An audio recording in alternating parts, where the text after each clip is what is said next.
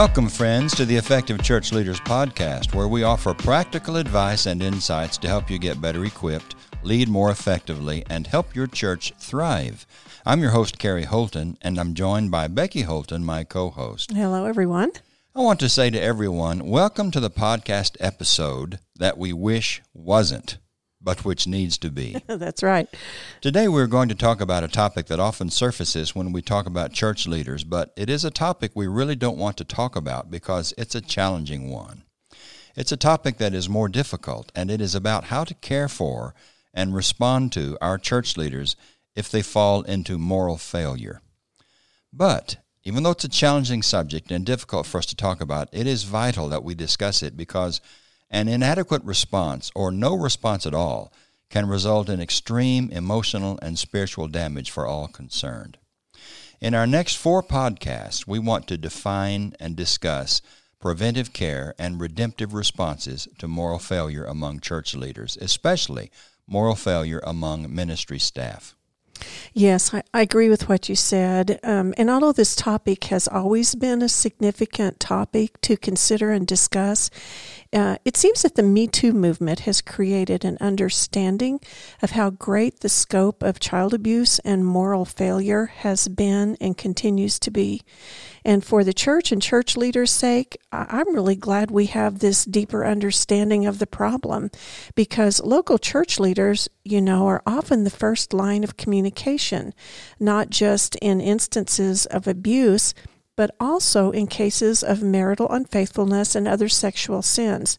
So it's imperative that church leaders are prepared so they can respond with urgency and in ways that are biblical, ethical, truthful, grace filled, and especially redemptive. Because such competent responses will build trust in local leaders in a time, as you know, when church churches and church leaders have been known for disregarding the severity of this issue and promoting secrecy, which usually places shame on victims and prevents redemptive care of the ones caught in moral failure. In other words, we sometimes protect the wrong people. That's well said, honey, and I think this is an important topic. I'm so glad we're addressing it, and I'm glad that you are the one in particular that gives us some expertise on this subject.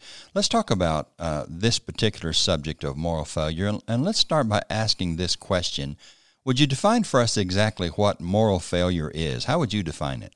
I think that's a really good place for us to start uh, because a lot of people give different definitions to it. So let's walk our way through it and then we'll end up with how we're going to define it. Good. Typically, this term, moral failure, refers to sexual immorality, which would primarily include an adulterous relationship with a man or a woman, as well as an inappropriate emotional relationship, including or leading up to physical contact of a sexual or intimate nature, which would involve sexting and other forms of sexual intimacy. Uh, marital, marital, uh, uh I'm sorry, moral, moral failure also includes sexual addictions that may have uh, involve habitual use of pornography. That, which is like a drug addiction, it has come to a critical point and some people may use a, you'll hear how they write about it and they may use a really large scope to define moral failure and will also even include things like gossip pride dishonesty malicious dissension stirring up trouble as well as major family issues that need to be addressed. We are not for our purposes going to use such a broad scope. Um, also moral failure does not always include abuse in particular child abuse, since an affair is consensual and abuse is not. So, for our purposes, we will also not include in our definition of moral failure financial abuse, embezzlement, or abuse of power. Those might better be referred to as examples of ethical failure. So you can see that this definition can go so many different directions. But for our purposes, we are going to use moral failure to refer to sexual immorality, which would primarily include an adulterous relationship with a man or a woman, as well as an inappropriate emotional relationship, including or leading up to physical contact of a sexual or intimate nature. We will also include sexual addictions in our definition. Okay, let me sum up before I ask you another question. In other words, we are describing in this podcast a time in a person's life, and perhaps a minister's life, when specific sexual behaviors disqualify them from living up to moral expectations and the level of integrity expected for spiritual leaders. These behaviors have caused the leader, the missionary, the minister, the church leader, these behaviors have caused them to lose their moral authority and credibility to lead. And more than that, their own spiritual health is in danger. And of course, moral failure is a great threat to evangelistic integrity and to our mission. Absolutely. We will return to our conversation regarding moral failure among church leaders in just a moment. Before we do, please permit me to say a word about the Effective Church Leaders Workshop. This is a workshop for church leaders who long to lead more effectively and help their church thrive, but who may feel ill equipped and at a loss as to what to do. We have just returned from conducting another effective church leaders workshop. Not only did we appreciate all the church leaders who attended that workshop, but we also appreciated their kind and encouraging comments regarding the material that Becky and I shared. What we heard from them is that the material we shared with them was so very practical and helpful, and that the workshop gave them a, a renewed motivation uh, to try some new ideas to help their church thrive. Perhaps your church would benefit from the Effective Church Leaders Workshop. We believe it would. We are now scheduling the workshop for dates in 2020. If you are interested in learning how to build trust, manage conflict, gain organizational clarity, embrace accountability, and focus on results on your leadership teams in order to help your church thrive, we would be happy to help. To begin a conversation with us, just go to effectivechurchleaders.com and we'll start the ball rolling.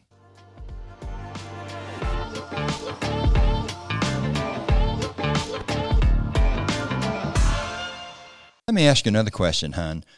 Why do we have to talk about something that is so sad, so tragic, and that probably won't happen to a lot of ministers anyway? Well, I agree with you. This is a conversation that you started off by saying we wish we didn't have to have. And I agree. I wish we didn't have to talk about these things. But sadly, let me share some statistics with you. Okay. In recent years, and this one was three years ago, Josh McDowell said that pornography probably was the greatest threat to the cause of Christ in the history of the world. Wow. That's an incredibly strong statement. And that same year, 2016, Barna Report, their research uh, that's based in the U.S., said that 50 to 70 percent of pastors struggle with viewing pornography. And by the way, that's the same amount for teens and young adults who see pornography at least monthly whether or not they're looking for it. Barna also reported from their research that 35 to 55 percent of women have viewed pornography, and when under 25, they are most like the age of 25, they're most likely to be consistently viewing it.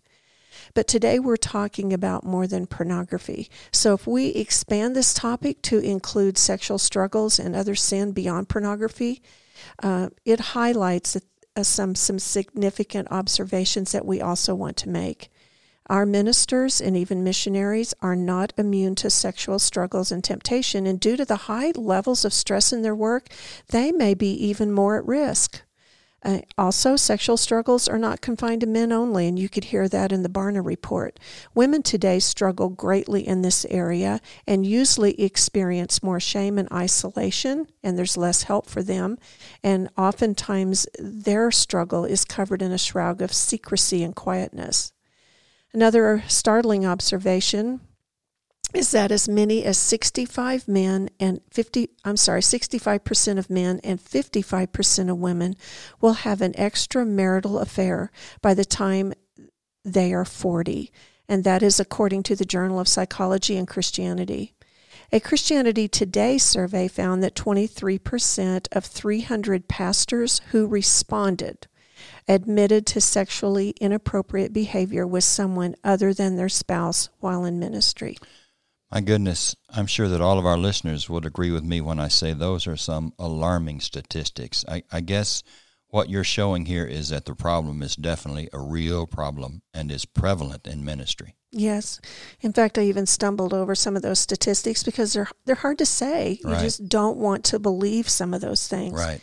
In David Carder and Duncan Jaenicke's book entitled Torn Asunder Recovering from Extramarital Affairs, which, by the way, this book is now 10 years old, so it's not even new, and we know that the research would probably be um, more extensive. But in this book, Carder notes that adultery and divorce rates in the evangelical population are nearly the same as the general population in the United States.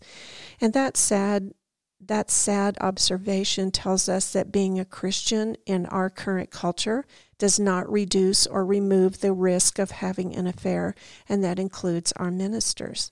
Correct. I think that's a wonderful point to make. You know, as popular culture becomes even more sexualized, ours, as well as our ministers' vulnerability to sexual temptation increases. I'm thinking that our minister's calling or status somehow protects them from immorality is a dangerous assumption. Wouldn't right. you agree? Absolutely. You know, the availability of internet pornography, for example, even in remote, isolated settings, has given missionaries and ministers access to sexual gratification that is anonymous and private and dangerous. And in fact, the pedestal mentality that churches often unknowingly adopt for ministers actually increases their risk by placing them further away from supportive systems. So I think your point that no one is exempt, that we're all at risk, is a point well made. Yes, absolutely. In fact, we do our ministers a disservice if we try to act like they're not they're not um, just as viable to temptation as we are. Yes. So let me ask you this next question. How can we help to prevent minister moral failure? I mean, uh, there must be some things we can do to help them to stay away from this temptation or to stay away from this failure. What can we do? Uh, that's a great question and one that uh, I'm glad we're going to have some time to talk about. In our last podcast, you remember that I cited Howard Hendricks' study uh, he was a professor for many years at Dallas Theological Seminary, and he did a really interesting study. He he uh, conducted interviews with 246 men in full time ministry who had experienced moral failure within a two year time frame. And what we mean by that, it was an adulterous relationship that all 246 men in full time ministry had been a part of. And what was very interesting is that through these extensive interviews and the qualitative research that he was doing, he discovered four common characteristics of their lives. And I want to share these, all four of these. We shared one in our last podcast, but I want to share all four of these because this might be a good launching place for us.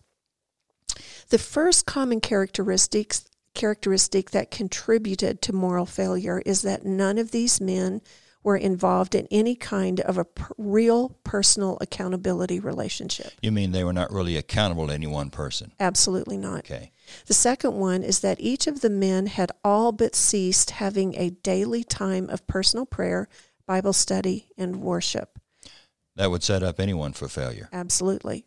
Number three characteristic that was common among these 246 ministers who had been ex- had experienced an adulterous relationship is that more than 80% of the men had been sexually involved with the, with the other woman after spending significant time with her often in counseling situations and that's the statistic we quoted last week. Right. We talked about podcast. that we talked about the danger of that didn't we? Yes we did and the last one, uh, character, common characteristic, is that without exception, every single one of the 246 men had been convinced that this sort of fall would never happen to me. Mm-hmm. Okay.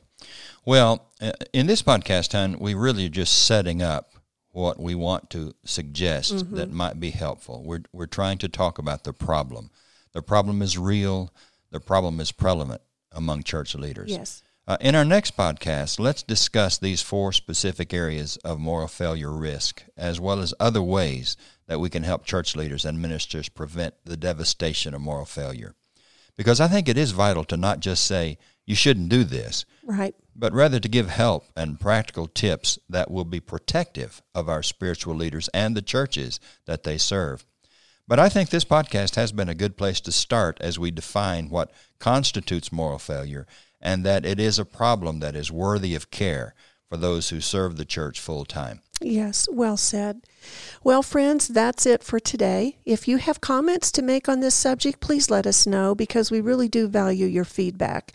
And as always, thanks for listening to the Effective Church Leaders Podcast, where we offer practical advice and insights to help you get better equipped, lead more effectively, and help your church thrive.